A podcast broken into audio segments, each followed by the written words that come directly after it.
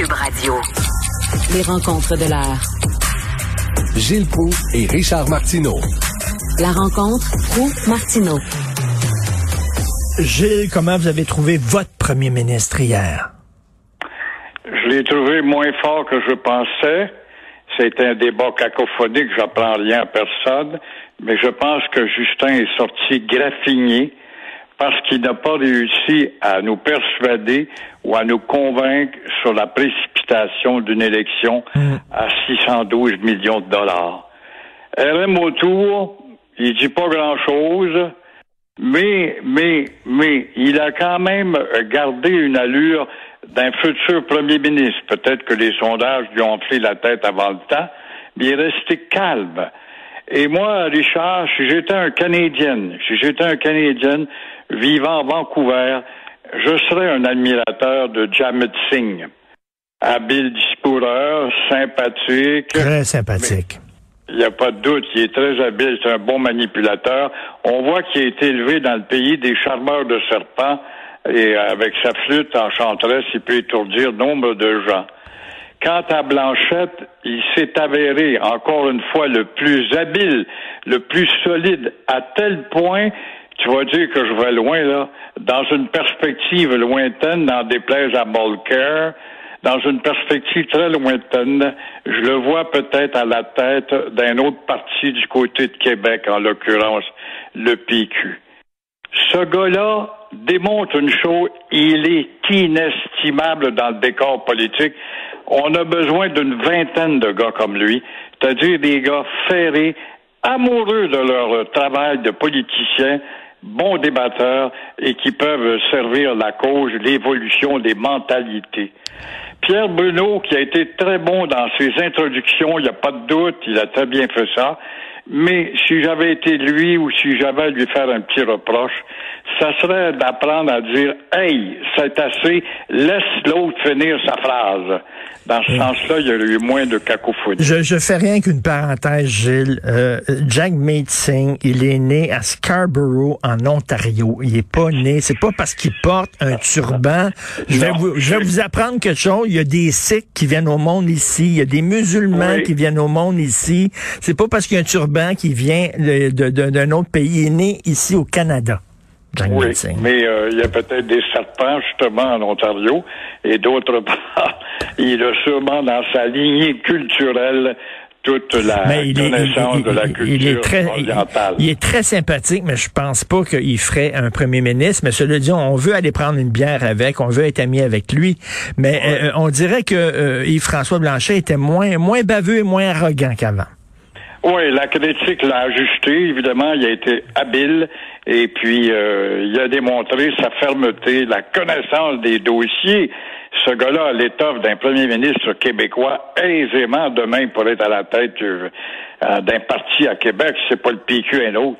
Et très bien faire l'affaire comme représentant du Québec, euh, tant dans la fédération que, que dans la francophonie. Là. En tout cas, il est mieux en débat qu'en campagne, parce que sa campagne allait pas très bien là, à, à Yves-François Blanchet, mais en débat, effectivement, euh, il était... Qu'est-ce que vous pensez du, du français d'Erin O'Toole et de Jack Meeting? Quand même, ils ont fait, ils ont fait des efforts. Leur français s'est vraiment amélioré. Faut, faut le souligner. Ah oui, ça. ah oui, ah oui, ah oui. Il n'y a pas de doute. Si tout, euh, tous les Anglos étaient comme ça. Ben oui. Pas ceux de, de l'hôpital juif ou euh, de Dawson College.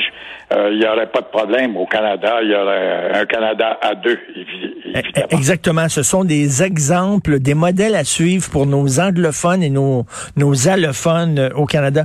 Qu'est-ce que vous pensez de cette triste histoire d'une boxeuse mexicaine euh, qui décide d'aller au Canada parce qu'on lui donne, c'est quoi, mille six cents, mille huit cents dollars pour venir se faire tapocher, alors que trois mois avant, elle était, était quasiment dans le coma à cause d'un K O?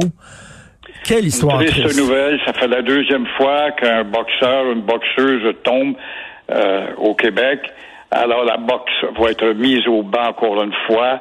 Et Jeanette euh, Zaccaria-Zapata a, a tombé deux fois en quelque sorte. Elle a tombé dans le ring et elle est tombée hier à l'hôpital Sacré-Cœur.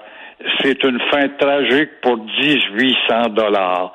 C'est vrai que mille huit cents dollars américains au Mexique, ça doit représenter quelque chose, mais euh, t'acceptes vite une somme pour un idéal qui va être éphémère et elle euh, n'a même pas atteint cette jouissance.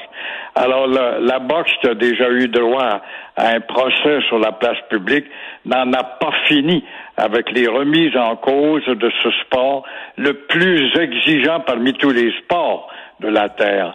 Kim Clavet, une femme que j'admire beaucoup, une respectueuse athlète et respectueuse citoyenne, on le sait, infirmière de formation, a été la première à offrir euh, ses sympathies à la famille Zapata et euh, ça a démontré aussi que la petite qui a gagné, quant à Marie-Pierre Houle, elle a peut-être gagné, mais euh, dans sa tête, en se couchant, elle a sûrement une défaite qu'elle n'a pas à se reprocher. Elle a tout simplement rempli son rôle. Le problème, c'est que l'autre petite, comme tu disais, avait été encadrée trois mois auparavant. La rigueur quant à l'envoi de boxeurs ici doit être examinée. La boxe est une euh, est une discipline euh, où tu es seul avec toi-même. Tu n'as pas de coéquipier comme un joueur de hockey à l'aile gauche ou à l'aile droite. Alors, Mais... Jeanette Zapata est morte seule, comme son sport le représente bien. Il y a quelques temps, il y a plusieurs années de ça, pour les francs-tireurs, j'ai fait une entrevue avec Gaétan Hart, le fameux boxeur, et lui, Gaétan Hart, comme Marie-Pierre Houle, a tué accidentellement son adversaire. C'était le vingt juin mille neuf cent quatre-vingt. C'était un combat de boxe au Stade Olympique de Montréal. C'était Gaétan oui. Hart contre Cleveland Danny. Euh, et il l'a tué. Et Gaétan Hart, moi, dans l'entrevue qu'il m'a accordée, il a dit qu'il avait trouvé ça extrêmement difficile de, de Il n'y a pas de doute que tu dors mal par la suite. Et euh, dans le fond, euh, il suffit. Des fois, c'est un lock et punch qui te donne le titre, et d'autres fois, c'est ce même lock et punch qui s'avère un, un punch ou enfin un coup de poing. Mais il n'y a pas une responsabilité de la part des, des promoteurs là, que quand ils font venir un boxeur de, de s'informer sur l'état de santé de ce boxeur-là, sur ses capacités d'encaisser des coups. Visiblement, cette petite fille-là était pas très très bonne. Ils ont fait venir, je m'excuse, euh, je sais qu'elle elle est décédée, je vais pas lui manquer de respect, mais ce qu'on appelait un jambon, là, une mauvaise. Si vient le temps, elle va se faire tapocher, l'autre va gagner, Marie-Pierre Houle, puis elle va, elle va grimper là, des, les échelons. Sûrement, dans sa, elle a eu le feu vert de, de sa région, de sa ville, de sa communauté. Euh, elle n'a pas passé à travers euh, les filtrages du Québec, la commission des sports, parce que probablement qu'on l'aurait refusé si ça avait été une Mexicaine du Québec, par exemple. Euh, c'est sûr, il y a eu l'apport et on a dû se dire, ben, t'es un jambon, mais tu vas rencontrer une Québécoise, ils sont pas très familiers avec la boxe. On lui a donné des informations très limitées sur la qualité des boxeuses chez nous, qui, somme toute, à passer des mois dans des gymnases, deviennent des filles de haut calibre, et on en a deux preuves avec les deux, euh, les deux boxeuses en question, Kim et euh, Marie-Pierre, hein. Alors, la, la ministre de l'Éducation supérieure, Mme McCann, qui s'inquiète de la piètre connaissance du français de la part de nos cégepiens, de nos universitaires. Et ça, au Québec, je le disais tantôt, on pelte toujours les problèmes dans la cour du voisin. Euh, les gens sont pas bons au primaire avec le français. Ça fait rien, ça va se régler au secondaire. Ils sont pas bons au secondaire. Ça fait rien, ça va se régler au cégep. Et on se retrouve avec des gens à l'université qui ont de la difficulté à écrire dans leur langue. Exactement. À part des professeurs qui enseignent et qui sont pas capables de passer les tests de, d'une maîtrise du français. Alors, on parle, on parle, on parle. On sait fort bien qu'on s'en va vers un éteignoir. On s'en va vers une louisianisation. Parce que nos élites sont tellement lâches, ne veulent pas être radicales. Il faut avoir une politique de radicalisme, mais par ainsi, nous sommes des fascistes. Alors, la maîtrise du français n'est pas à la hauteur. Alors, Québec va mettre quatre cent cinquante millions pour faire augmenter la réussite. Est-ce que Québec va aussi mettre au pas Euh, les facultés de médecine des universités, euh, du moins McGill, qui forment des médecins, par exemple, pour qu'ils euh, se fassent diplômer avec une connaissance du français, si jamais ils vont travailler à l'hôpital juif?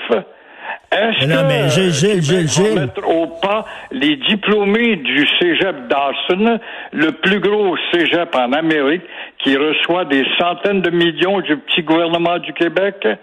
Est-ce que Québec va mettre au pas aussi l'inertique Office de la langue française qui permet de se multiplier l'affichage en joual en anglais et en mauvais français? La réponse est non. Mais fait on est, on est nous-mêmes niaiseux. Parce que je reviens à l'histoire de l'hôpital juif de Montréal. La médecin a dit à Sophie, a dit, moi, la médecin unilingue anglophone, a dit, lorsque votre gouvernement m'a embauché, jamais, jamais ils m'ont demandé si j'avais une connaissance du français. Ce n'était pas dans les critères d'embauche. Elle dit, moi, tu as fait raison. Et l'Office oui. des, des professions, on était dans les années Bourassa. La, la crise linguistique, on l'a en permanence. Il avait dit, Robert, on va renforcer les exigences à l'Office des professions. Ça veut dire que si tu deviens comptable agréé, un médecin, un dentiste, normalement, c'est en place publique, tu dois avoir une connaissance du français pour servir ton patient. Euh, il y a longtemps que tout cela est oublié et tu démontres par ta réflexion que nous sommes condamnés tout simplement à la louisianisation.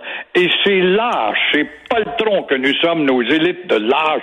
Ils savent qu'il y a une indifférence dans la grande population. Moi, je vais me dire un coup, je suis balingue. Je suis sérieux, moi, je suis balingue. Ben, balingue, mais t'as balingue, t'es en train de te balinguiser dans la louisianisation et euh, tranquillement pas vite. Ils le savent, ça. On ne fera pas croire que Legault, il a demandé à Jolin Barrette, qui est un gars sincère, Jolin Barrette. Mais on l'isolé, hein. On l'a isolé, on n'entend plus parler. On n'y arrive pas avec sa marchandise. Il nous a parlé d'une loi costaude. Qu'est-ce qu'il attend pour mettre la table? On nous montre rien, puis on est à un an des prochaines élections, donc on n'en parle pas. Alors, c'est sûr qu'on fait le jeu de ne pas vouloir toucher à ce plat qui est une mauvaise tentation pour eux autres. Ben, savez, ce calice, ce qui me tente. Vous savez ce qu'ils disent souvent, les, les, les unilingues anglophones, c'est que c'est difficile à apprendre le français, c'est une langue complexe. Et là, effectivement, regardez, nos universitaires francophones, nos universitaires, nos enfants qui vont à l'université, qui ont été élevés en français par des parents français, francophones, ils savent même pas maîtriser leur langue, puis ils écrivent tout croche. La réponse à cela, comment m'expliquer que les pays du Maghreb, la Tunisie, l'Algérie, le Maroc, dont la langue maternelle n'est pas le français, mais la deuxième langue a été, l'est encore plus ou moins, mais a été le français, si ce n'est pas dû à la qualité de l'école, c'est pas leur langue maternelle, les Arabes. Pourtant, ils parlent mieux français que nous. Comment expliquer ça dans ce cas-là, si ce n'est pas dû au lycée, par rapport à l'école médiocre et, et, secondaire du Québec. Et, et Gilles, les Vietnamiens, les Vietnamiens, les Vietnamiens parlent un français aussi impeccable. Même les Haïtiens qui vont au, au lycée en Haïti, le pays le plus pauvre au monde, avec un ministère de l'Éducation qui a à peu près vingt-cinq millions par, à dépenser par année, réussit à produire des individus qui parlent mieux que nous, avec une langue articulée et qui sont capables de faire une phrase qui n'est pas boiteuse. Exactement. Fait que c'est bien des fois de, de critiquer les autres, mais il faut se regarder dans le miroir, puis notre système d'éducation, c'est ce système-là qui crée des analphabètes. Et comment ça se fait? C'est la question qu'il faut se poser aussi. Merci Gilles. Bon long week-end. On se reparle mardi.